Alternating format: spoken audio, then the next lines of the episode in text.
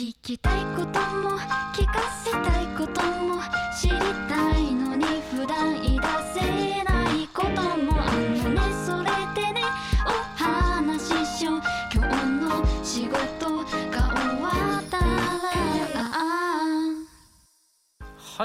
それでは始めていきます、えートライバルメディアハウス公式ポッドキャスト仕事が終わったので今回は勝水松井がお送りします。まず簡単に自己紹介をさせてください。ではまず松井さんからお願いします。はいどうも。皆さんこんにちは。こんにちはでいいのかな？こんにちは。えーっとトライバルメディアハウスの松井と申します。えーっと部署はですね MD 部というマーケティングデザイン事業部でえーっと年次年次ってなんだっけ？年次ってなんだっけ？ぐらいですかね？えー、何年目？あそうか何年目ぐらいって言われるとえっとね今多分7年目ぐらいです。はい割とベテランになってきました。年次がはいわからなくなってくる年次ってやつ 年次が分からなく6か7ぐらいだと思う。でえっ、と普段やってる仕事は、えっと MD 部で僕は、えっと主にまあ SNS 周りですけど得意な分野がファンマーケティングでして、えっとトライバルに入社したきっかけも競争マーケティング事業部というところがきっかけで入社してるんですけど、まあ、いわゆる競争コミュニティだったりとかえー、とファンマーケティング熱狂みたいなところを、えー、と結構社内でも得意にしてる分野で、えー、とこのジャンルだけでおそらく10年ぐらいもお仕事してるので、はい、だいぶファンマーケ周りはあの実績を積んでます、はい、理論だけじゃなくてねちゃんと実態持ってやってるっていうのが大事だかなと思ってます。はい。ね。はい、で趣味はあの今日のテーマにもあるようにゲームをめちゃめちゃやってますが、えー、とゲームに限らずオタ活全般で、えーとまあ、秋葉原に通いコラボカフェに行きなんだろうなんか聖地巡礼をしライブに通いでまた帰ってきたら家でゲームして漫画読んでアニメ見てるみたいな生活が今もう完全に板についちゃってますねこのリモートワーク世界では。はい。模範的なオタクの そうっすね。過ごし方といったところですね。もう聖地巡礼とかそうそうそう似たような感じだと思います。が聖地巡礼とか月1回ぐらいのペースとかで行ってるので本当に。今はねもうコロナであんまり行け現地行けないんですけどコロナのおかげでねストリーミングのライブ配信とかすごいたくさんあるからお家でもねライブバリバリ見れるのすごいオタクにはいいですよね今。いや本当にもう今家にいてこれだけ楽しく生きていけてるのは完全にこのたくさんのコンテンツたちのおかげ。そう、はい。なので非常にオタ活がはかどってますというはい人間です。よろしくお願いいたしよろます、しくお願いします。はいでは続いて私勝水自己紹介させていただきます、えっと、私は、えートライバルメディアハウス入りましてちょうど、えー3年目になりました。あ部署はまた3年目なのか。そうなんです。なんかあのなんだろうな。若干おじおじさん枠に片足突っ込んでるというか。いや、まあ、おじさんではなくない？まだ。だ大丈夫ですかね？大丈夫だと思うよ全然。か割とその反応をされがちです。はいまあ、あの普段、えっと部署としては松井さんと同じマーケティングデザイン事業部でやらせていただいていて、えっと、僕も結構、まあ、得意な領域だったりっていうのはファンマーケとか、まあ、あの熱量を持った個人の力っていうのをエンパワーメントして企業の売り上げだったりとかマーケティングにつなげていくっていうことを、えー普段やっております。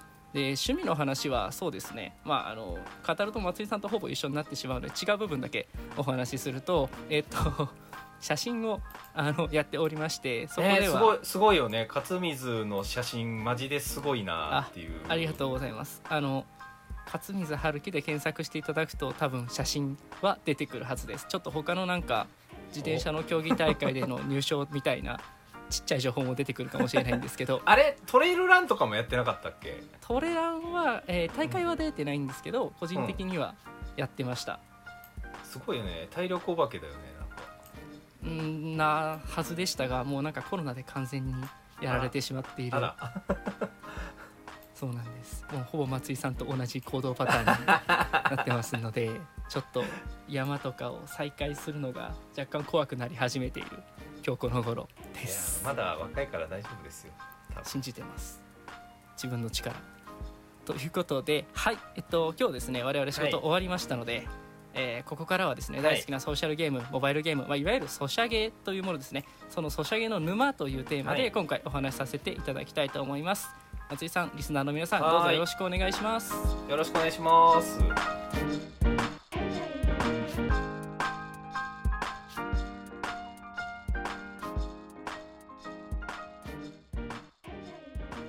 ことで初めにはい何から語っていきますかね、そうっすね。ソシャゲ。まずなんだろう。何のゲームやってるからうんあそっか。その前にゲーム遍歴簡単に話していったらいいんじゃないかなと思います、かしこまりました。じゃあ松井さんからおあじゃあ願いします。僕からいきますね。ゲーム遍歴はねもう多分勝水とはあれだもんね、はい。年齢差で言うと結構な世代差がありすでにゲームの,、はい。あの世代言うだけでもだいぶ年齢分かっちゃうんじゃないかぐらいギャップがあるなっていうのをちょっと思ってたんですけど僕はもう一番古いの多分ねあのセガマーク3とかなんかそれぐらいの世代で、あのファミコンが出だす前にん。親戚の家とかでカセットビジョンとかをやってた世代なんですよね実は MSX うとか、完全に。そう。完全に僕らからするとで 伝説のそうそうそうでファミコンから始まり PC エンジンとかメガドラとかスーファミとかほぼほぼ全部ゲーム踏んでてあのほとんど家にあって持ってなかった機種がゲームキューブぐらいじゃないかっていうぐらいやど。ってましたね。そう。でなんか何でしょうね。ゲームタイトルとかも割とゼルダはもうディスクシステム時代からやってて、エースコンバットプレステ1からやってるしドラクエももちろん1からやってるしスパロボとかもゲームボーイからちゃんと第一次からやってる勢なのでいまだに全部シリーズやってる勢だから相当あの普通のこれぐらいの世代でゲームやってたっていう人がまあ見事に踏んでるところはうん一通りやってるんじゃないかなと思います。さすがですね。やっぱり歴史を感じますよね。ね。なんかこうゲーム機聞いていくだけでそのそんな時代もあったな感というか。いやでもね今の時代はいいっすよ。もう YouTube 見たらさやってないゲームとかレトロゲームとかも全部見れるじゃんか、その気になれば、うんうんうんうん。そう。確かにそうですね。8ビットのね音源とかもすごはい。いなんか、この間マツコの知らない世界で8ビットの音源のやつやってて頑張れ五右衛門とかがっつり出てたりとかしてたので確かに。そうですよね。なんか僕らは結構そのゲームやる前に、まあ、情報をちょっとだけ得てから自分が好きそうとかそういうので、まあ、何やるか決めていく感じにはなりますが、まあ、松井さんとかの時代だとやっぱりちょっとだけのそのまあ本当に走り分けの説明だけとかでゲームを選んでやってたっていうことですよね。そう。あのファミ通とかねえっとマルカツファミコンとか、あ 知らないでしょ？多分ファミリーコンピューターマガジンファミマガって言われるあのちょっとわからないで わすかんないよね多分。ファミ通とか俺普通に投稿してたもんねはがきそうあのねガバスっていうね、はい。あのファミ通の投稿とかにねこう、はい。採用されるともらえるファミ通内通貨みたいなやつがあったんだけどあの実家行ったらね多分金のガバスとか普通に置いてあるのよ。めっちゃめっちゃ投稿してたんですね。あそう。なんなんだかんだ投稿してた組。なるほど。そう。すごいっすねいやもうおじさんです。いえいえまだまだ現役のソシャゲーマー。現役のソシャゲーマー。そうですね。そこを経て今ソシャゲーマーですね、でかしこまりました勝水ははい。あのそれでいくとどの辺からゲーム始めた僕はえーっとゲームボーイアドバンス。ああはいはいはいはい、まあ小学生の時とかにうん。みんなポケモンやるんやるじゃないですか。ははははい。なのでそこから入ってはいますアドバンスただアドバンスのポケモンってななんだった？ソード、えーっとソードシールド？エメラルドとあかあはいはいはいはいはい。ルビーサファイアとかはいはいはいはい。そのあたりかなって感じですね。やっぱポケモンなんですね。そうですね。まあみんなやってたので、うううなんかもう完全にコミュニケーションの一部ですよね、うんうんだからそうだね。なんか日曜のこうテレビゴゴールデンタイムのテレビ見ると同じような感覚で、うんうんうん。もうみんなでゲームをやって、うんうん。なんかその話をしてたっていう感じですね。すごいゲームネイティブ世代だ本そうですね。もう本当に物心ついた時にはゲームっていう存在はあったので確かにゲームがない世界では生きてないですね。当にそっか。言われてみればですね。でその後、まあ DS とかうんうん。うんあとは PSP とかが出てきて、あのまあ僕らの世代でめちゃくちゃ流行ったのはモンハンですね、まあ今もああはいはいはいはいはい。あのスイッチで僕やってるんですけどモンハンが流行って、まあ、セカンド G とか、はいはいはい。その辺りで大ブレイクしてたっていう記憶があります。ーなるほど。その辺世代ですじゃあもう対戦やるのは当たり前だし、通信でゲームするのは当たり前世代ですわな。あそうですね、うん。みんなで集まって対戦やるっていうのが一つの形だったかなとは思いますね。そっか。本当あの一狩り行こうぜじゃないですけど、うんうんその感覚でた中学生の時とか、うん。うんあの PSP 持ち寄って誰かの家で、はいはいはい。なんか強いモンスター一匹倒してやったぜみたいな。そういうことをやってた記憶があります。めちゃめちゃ健全なゲームの仕方をしている。確かに。そう健全なゲームなんだね。そうですね。なんか途中まではその時も多分ラブプラスとか、うんうんアイマスとかいわゆるキャラゲーって言われるものってあったと思うんですけどその辺は実はあんまりやってなくて。あなそうなんや本当にあのなんだパワープロとかはいはいはいモンハンとか割とこう、まあ、けん健全って変なんですけど、うん、なんかあの男がやってそうなゲームをやってたって感じあですね。あなるほど。うん、多分そうですね。でソシャゲにハマる前で一番ハマってたのはえっとプレイステーションのグランツーニスモ。あレースゲームです。全然ジャンルが違う。へえそうあれはもうもともと車好きなので、うんうんうん。運転もまあ運転も好きっていうかその時は運転してないんですけど、うんうんうん。あの、まあ、そういうことも好きなのでずっとあれはそうですね世界大戦とかもできたりするのであれですねゲーセンみたいな、うん。いわゆるこうアクセルブレーキうん。とシフトがついてるうん。やつ、うん。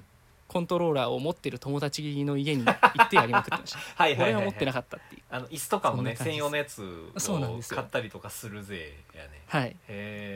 彼はすごかったですね、まあ、今でもすごいやってますけどね。グランツーリスモすごいっすなでもそうあのグランツーリスモ今度新しいの多分出るのでプレイステーションプレイステーション5でついにプレステ導入時期かなでも昔のグランツーリスモの CM とかさこの間なんかで見たんだけどあの自動車メーカーの担当の人とかがテレビ CM 出てたりとかしてたんだよねあれ当時って。そうですね。ねすごいよね今考えたらあれ。グランツーリスモは本当になんだろうメーカーにもうん。こう個人やりたい個人にも寄り添ってるゲームなのですごくその関係が深いんですよねメーカーと、だからメーカーごとにそのグランツーリスモ用のうん。こう個体というか、そういうデータを作ったりとか、そのグランツーリスモ用のコンセプトモデルみたいなものがあったりとか、っていうぐらい、まあ、その本当になんだろうなメーカーも受け入れているうんうんレースゲームっていう感じですね。だからすごいよねそう考えると。あのちょっとマニアックな話になると、うん。コーナーの入った時うん。のアンダーステアとか、うんうんあの5周目ぐらいうんで、うんタイヤが温まってきた時の挙動と雨の時の挙動が違うとか、グリップが全然違う。はい、うんその辺りまで作り込んでるので あれはもうあのハマったらずっとやってしまうやあーそっか。でもそう考えるとさやっぱりメーカーさん協賛でやってるみたいなゲームスタイルってあの頃ぐらいは割とあの今はさ割と当たり前感が出てるけど、すごい先進的なことやってたんですよねあれって。つですそうなんですね。いやどうだろう。なんかなんだろう。その一世代前のさリッジレーサーとかになってくると、あの、はい。はい。ありました。あ そうした。確かに。なんかまだ多分そんな実機じゃないのでそうですね、うん。はい。か仮想の車ですね。そうそうあれ空の仮想の車が出てたりとか。はいだったけどグランツーリスモから多分実写が出てきて多分あの辺の世代の人今多分いた、はい。車とかさ自分ではい。買ったりとかしてるの、はい。割とあの辺の世代の人多いんじゃない？いやそうだと思いますね。なんかアルファロメオとか好きな人多分グランツーリスモめっちゃやってたんだろうなみたいな。それは思いいますね。えっていうか全然ソシャゲの話じゃないねまだ。そうソシャゲの話に入ってきますね。えでそんなグランツーラシ、ツーリスモ大好きなはい。はい。辰水は、えソシャゲはどの辺からやりだしたの？ソシャゲは、うん。えっと、高校の時にうん。スマートフォンを持ったんですよ。あスマホ高校なんすね。あ そっか。そうです。うん。そうな高1かな？中3か高1のどっちかでうんうん初めて持って、で、えっと、その時にまあツイッターとかも始めたりして、うんうん。でそうするとあのなんかまあそれまではグランツーリスモずっとやってたんですけど、はいはいはい。なんかそういう話してるとこのいわゆるグランツーリスモやる人って、うん。他のゲームもいっぱいやる人でうんうんうんうんで、えっと、そこから違うゲーム面白いよって話になって、うんうんうん。でおすすめされたソシャゲがあったんですよね。はいはいはいはい。まああのアイマスなんですけど。アイマスなんや。すげえな アイマス。へそこからですねソシャゲ入っていったのは。えなんで多分高校の時とかはでもやっぱり主軸はプレイステーションでしたね、はいはいはいはい。なんかみんなで PSP でモンハンやるが主軸で、なんか時々会いますとかあとえっと、あの時ですねガールフレンドカッコ仮がめちゃめちゃ流行ったんですよ。ああなるほど。ガールクレンドかっこかり。はい。はい。サイゲームズさん。そうです。あの時から僕とサイゲームスの付き合いは始まっただいぶ長いね。いやもうもう結婚並みですよ 嫁。これだけ？い嫁や間違いないです。ガーよルフレンドが嫁になったみたいなね。本当に。そうちなみにガールフレンドはログイン日数僕2000日を超えてるらしいのえでーすげえ。2000日？ちょっと。えちょっと待って。2000日って年数にすると365日だとすると何年？66 6年ぐらいですか？あすげえ。そうなんかあのこうログイン日数がちょっと増えるとその度にあの何日ログインありがとうございますって出るんですけど、はいはいはい。最近もうなんかあのそれ見てなんかありがとうとか、うん。あの嬉しいとかじゃなくて、うん。もう自分すごいなっていう気に入ってきました。あとはそれだけ続いているガールフレンドもすごいなっていう。すごいね。2000日ってすげえな。えーその度にあれでしょ？携帯の機種変とかを乗り越えてきてるわけでしょ？そこって。あまあでも、えっとガールフレンドの場合うはん。ブラウザゲームなので、ああそっか。はい。モなるほど。バゲーかな？何かのブラウザゲームなので。なるほど。はいその ID さえあってブラウザで入ればっていうところなんでなんか今のそのソシャゲのうん。始まるのにうん。4ギガのダウンロードが必要で、それに3時間かかるみたいな世界とはちょっと違いまあす違うんだね。なるほど。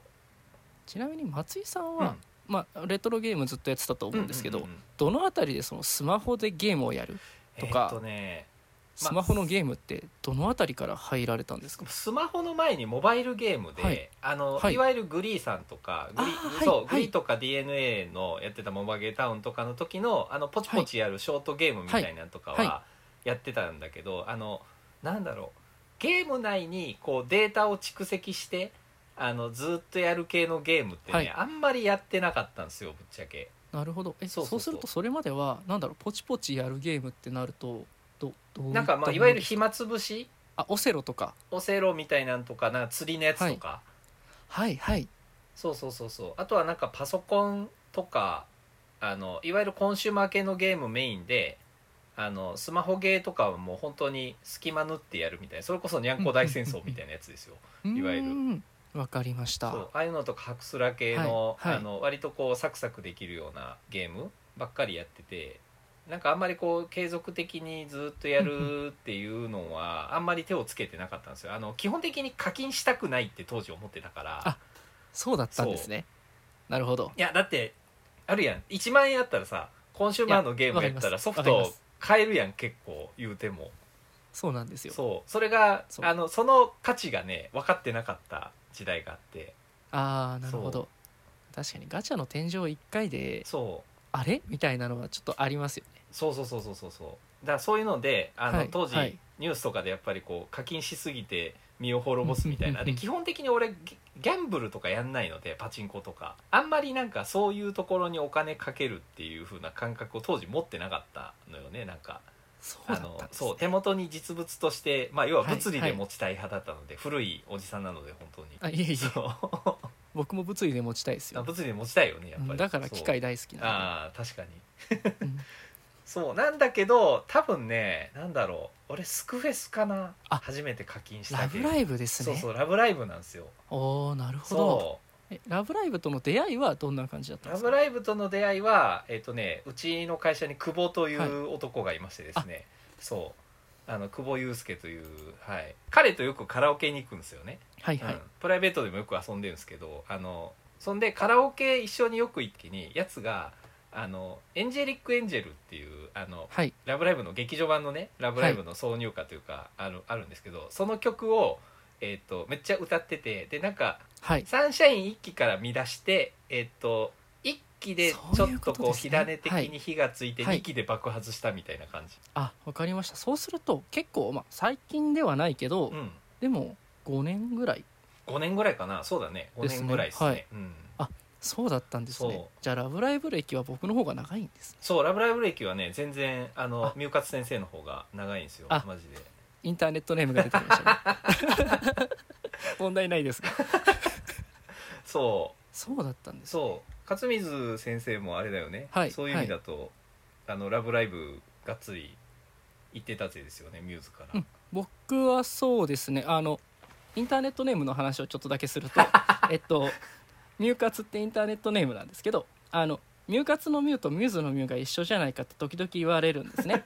であの、うん。一つだけ言っておきたいのは、うん。僕のミューはミューズのミューよりも古いです。古い。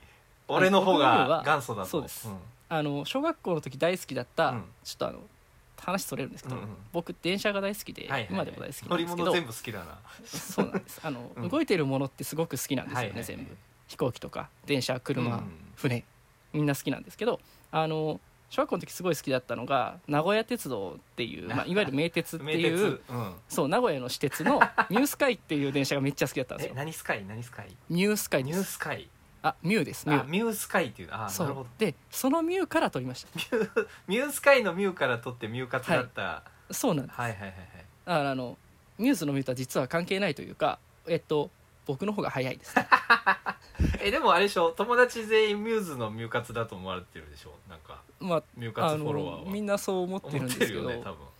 あの全然違うんです。はい僕の地元の友達だけが真相を知っている。っていう何でしたっけ？えっえとっと「ラブライブ!ハマってからの。ラブライブは、なんかまあでも「ラブライブ!」も結局そのモンハンとかやってたんですけ」ど、うん。高校の時に「ラブライブ!」もめちゃめちゃ流行ったんですよ、うんうんうん。高校で。なのでそこでもうなんか普通になんだろうな。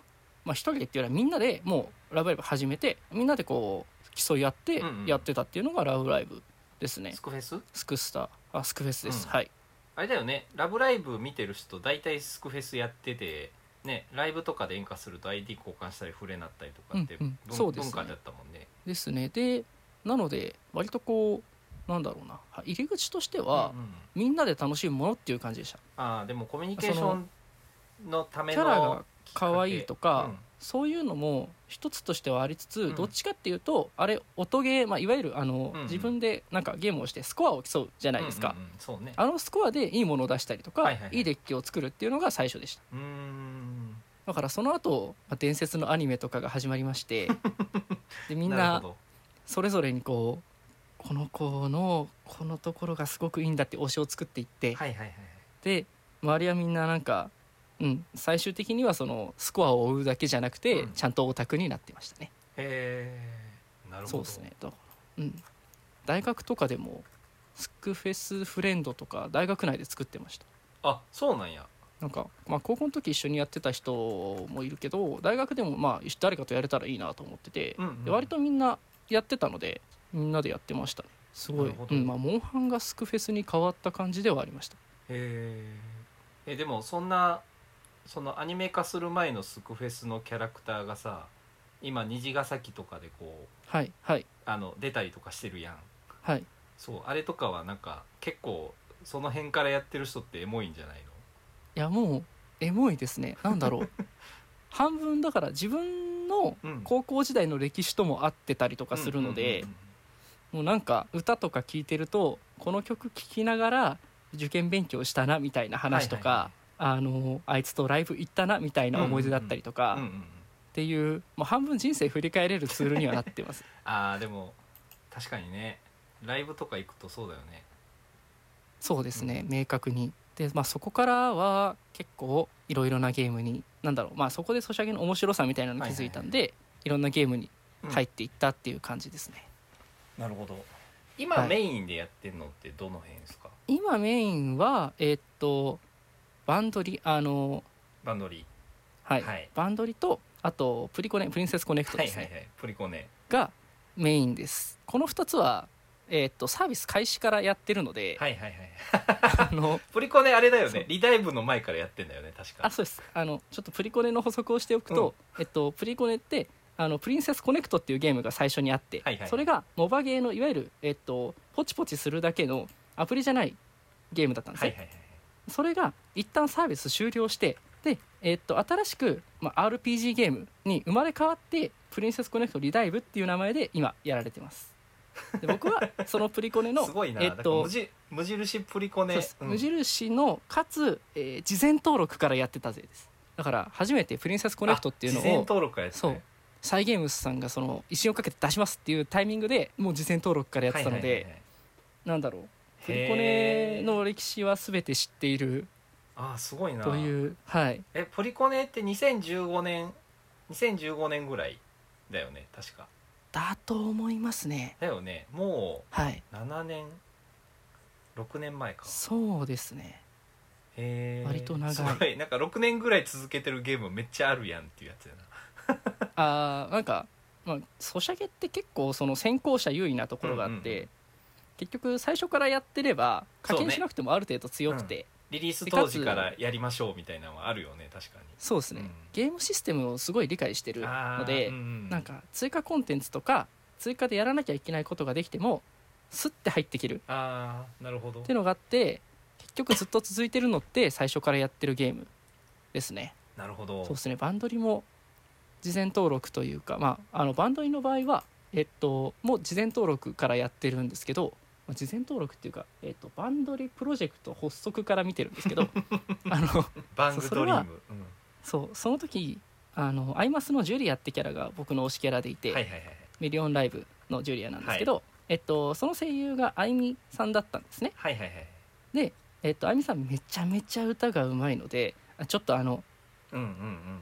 聞いてみてほしいんですけどえっと多分「アイマスジュリア歌」で検索して YouTube で絶対に聞いてみてほしいんですけどめちゃめちゃ歌うまくて。で、えっと、その彼女が 真ん中になった、うん。えーガールズバンドゲームが出るって話になって、これは絶対にいい声が聞けるしこれは、えーまあ、すごくいいコンテンツになるだろうと。でまた安定のあのクラフトエッグあのサイ・ゲームスさんだったんでこれは絶対大丈夫と思って もう最初から追ってます。なるほど。すごいな。そうなんです。なんかでもその辺大体2015年前後ぐらいからだよね。全部でも。その辺そうですね。あのおそらく、うん。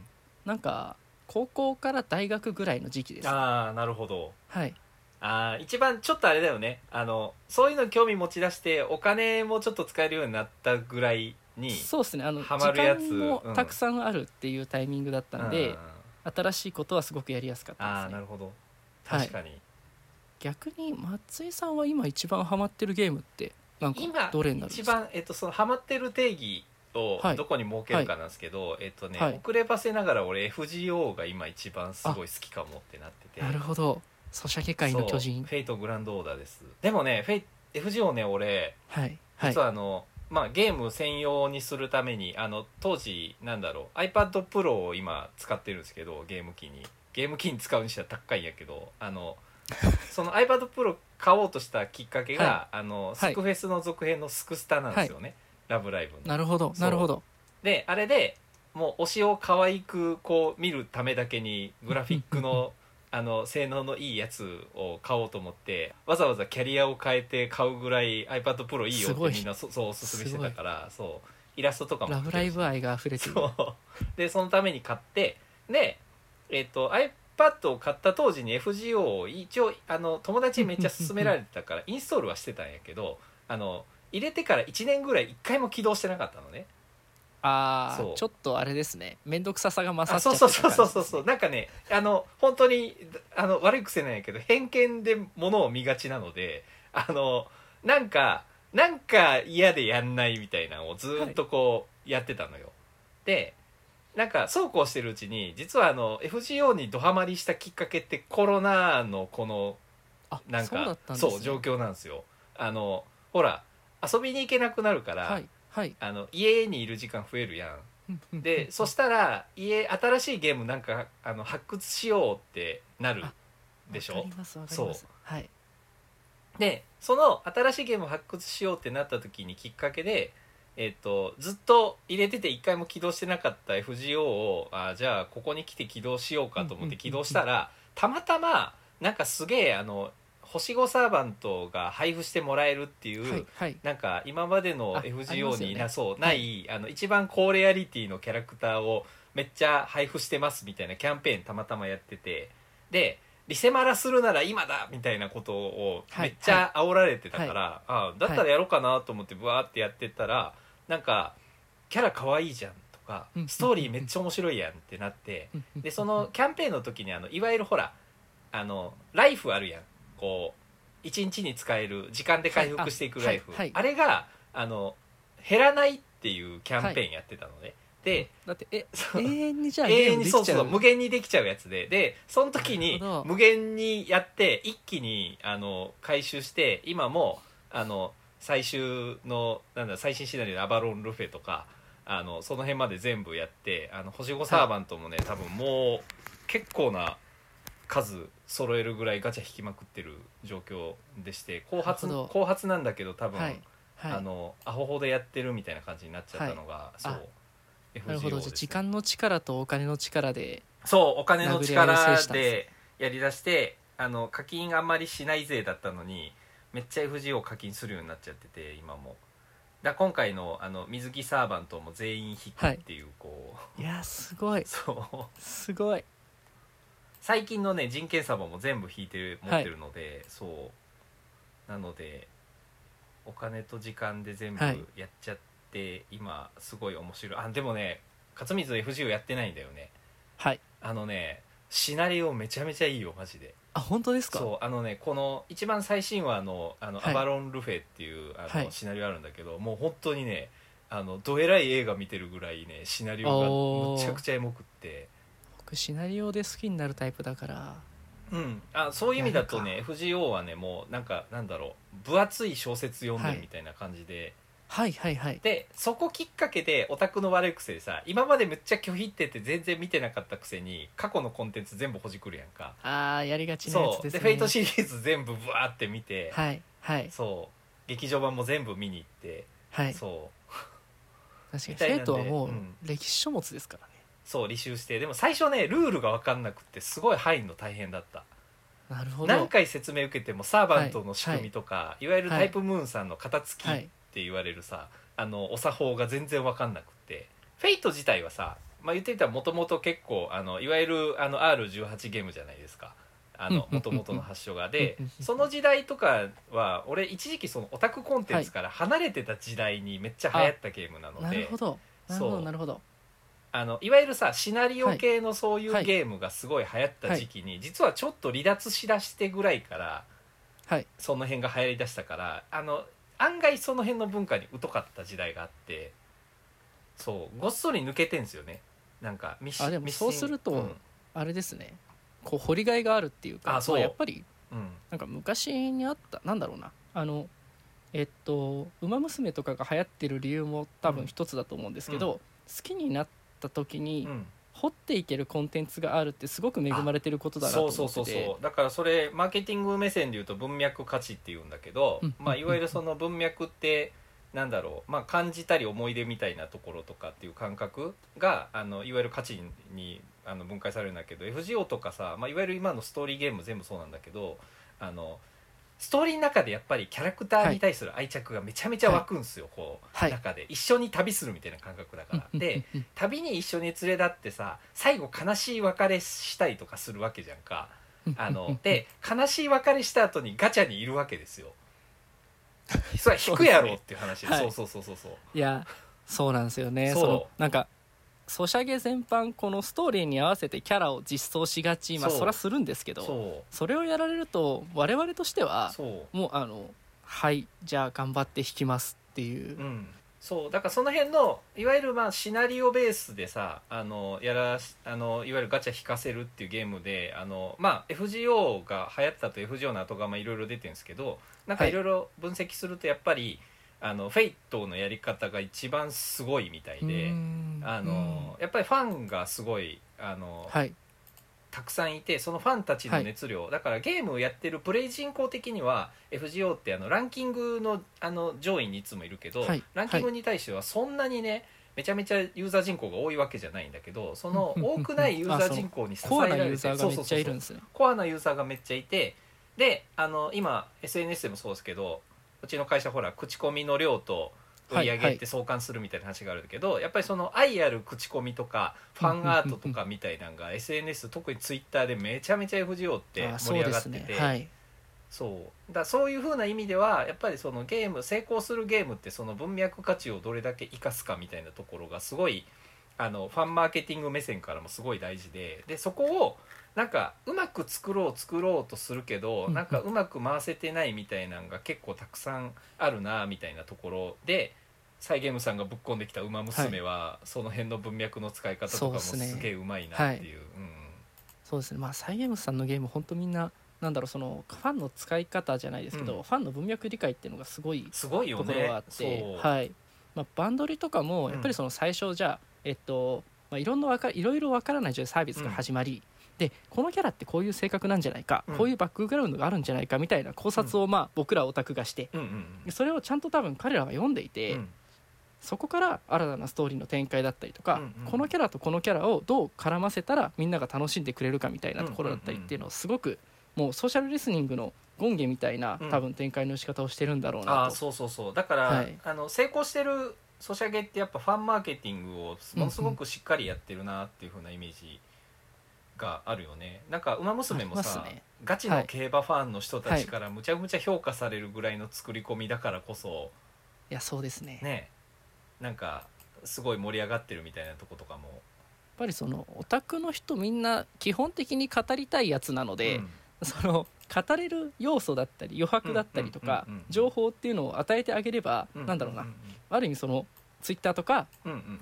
まあえー口コミとかでどんどんいろんな人にこの自分が好きなゲームってこうでこうでこうで俺はこんな風に解釈してるんだけどお前どう？みたいなのがうんうんうん広まっていってそれがまあコミュニティ化してうんうんうん。いいゲームっていうのはそこの循環がずっと続いてるんだろうなってうんうんうんうん。思ってます。すごいよね。だからなんかゲームもさゲームの世界だけにとどまらずなんか「ウマ娘」とかもそうだけどあのナイスネイチャーのあの、はい。バースデードネーションにめちゃめちゃお金が集まったみたいな話とか、はい。ゲームきっかけでってなるけど、はい。なんか入り口はゲームだけどリアルの方になんか展開できるものがあればあるほどオタクの人たちって一生懸あそうですね命動くっていうのはすごいあるよね。その聖地巡礼もしかりだけど。そうですね。あの意外とこうキャラの名前が入っているグッズよりは、キャラがアニメの中で使っていたうん。ものそのものの方が売れたりあしますから。そうそうそうそうそうそうそうね今面白いですよね「ラブライはいブスーパースター」とかでさ、あのそうあのゲーあアニメが上映した後でその登場したグッズとか結構出したりとか、うんまあ、前々からやってるんですけどそれってサンシャインの時とかからも、まあ、そういうのをね欲しくなるよねすごい。いや欲しくなっちゃいますよね。おななんか同じ体験じゃないですけど、うん、共有感っていうのがすごくあるのでそうそうそう。欲しいですね。単純に欲しい そうそこもなんかあのあれですね。ガチャとは違うまた課金ですからね。うんそうね。ガチャとは違う外の課金だよね、だからそういうのがちゃんと公式コンテンツがすごく上手にやってるところは公式にお金。なんかやってる人もさあの分かんないまでも公式になるべく存続してほしいからお金落としたいって思ってやってる節は結構みんなあるなと思ってるんだけど。ああのそうですね。お金を落とす応援ですよね。そう応援応援消費っていうねやつグロース消費とかっていう言い方もあるらしいですけどアイドルのねあのみんな応援してあのアイドルのためにお金、まあ、CD 買うなんていうのもそうだよね。あの AKB のやってた投票権買うみたいなのまさにそうですね。うん、ああいう消費行動みたいなのがすごい分かりやすくあのできてるなっていうのはあるのでその辺をねなんか研究していろんなマーケティングに活かせないかなみたいなすごい考えてるっていうふうな言い訳をもとにソシャゲに課金したらいつか帰ってくんじゃないって思ってやってるそすね。あの、うん、そうですね、うん、我々は別に、ね、研究も兼ねてやってますから。研究も兼ねてやってるからそう本職のね。そう。そうそうそうそう。そうそうファンとはどういったものであるかっていうのを、うん、ねなので自分たちで。自分たちでやってる。そうなのでこのねあの放送を聞いてるゲームの業界の人いたらぜひ一回あのご相談いただければみたいなのははい。思うとこですよね、こう。ぜひ我々二人が全力我々二人でが全力で。そう、はい。あのプライベートとか仕事関係なく全力でやりますんで、まああね。のどんなレベルからの相談でもできますよね。そうマーケティングのプロであることには、まあ、前提がありますからね我々言っても。お任せください。私と松井さんに。ね。そうやりたいよね、はい。そういうややりたいですね。ぜひやりたい。といったところでそうですね。そろそろお時間かなと思いますので。はい。お時間でございますか、はい、あの実はですねえっと 与えられた時間より若干うん1.5倍ぐらい。ごめん話しすぎちゃったな。申し訳ない。いえいえ。ということで皆さんはい、ありがとうございました。ありがとうございました。えー、はい、それではお聞きいただきありがとうございました。トライバルメディアハウス公式ポッドキャスト仕事が終わったので、今回は、えー、勝光と松井がお送りいたしました。次回の配信もお楽しみにください。ありがとうございました。ありがとうございます。皆さんぜひプリコネとバンドリをやってみてください。申し子。もうねあの素晴らしいの、ね、今度 FGO やりましょうか